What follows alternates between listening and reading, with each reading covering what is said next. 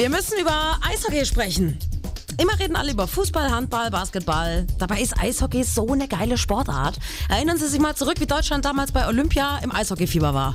Und als wir dann überraschend, aber historisch Silber geholt haben. Und jetzt können wir wieder mitfiebern. Wir haben derzeit immerhin eine Weltmeisterschaft laufen. Heute muss Deutschland zum nächsten Spiel. Bisher lief's super. Erstes Spiel gegen Großbritannien gewonnen. Zweites Spiel gegen Dänemark gewonnen. Und jetzt kommen die Franzosen. Heute Abend ab 20.15 Uhr zu sehen bei Sport 1. Schauen Sie sich's mal an. Besonders auch Sie, liebe Frauen. Eishockey ist nämlich wirklich eine geile Sportart. Und zwar weil Erstens, das Spiel verdammt schnell ist. Das ist nicht wie zum Beispiel beim Fußball, wo auch mal längere Strecken nichts passiert. Es geht hin und her und auch mal kräftig zur Sache. Da sind wir auch schon bei zweitens der Härte. Hinschmeißen wie Neymar und weinend übers Spielfeld rollen, nur weil der Gegner mal kurz am Trikot gezippelt hat, ist nicht.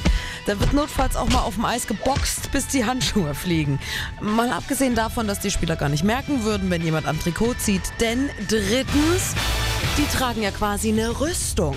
Fast jedes Körperteil ist geschützt, was bei Frauen gern mal so die Verbindung zum Ritter schafft. Und trotzdem gibt es kaum einen Profispieler, der noch alle Zähne hat.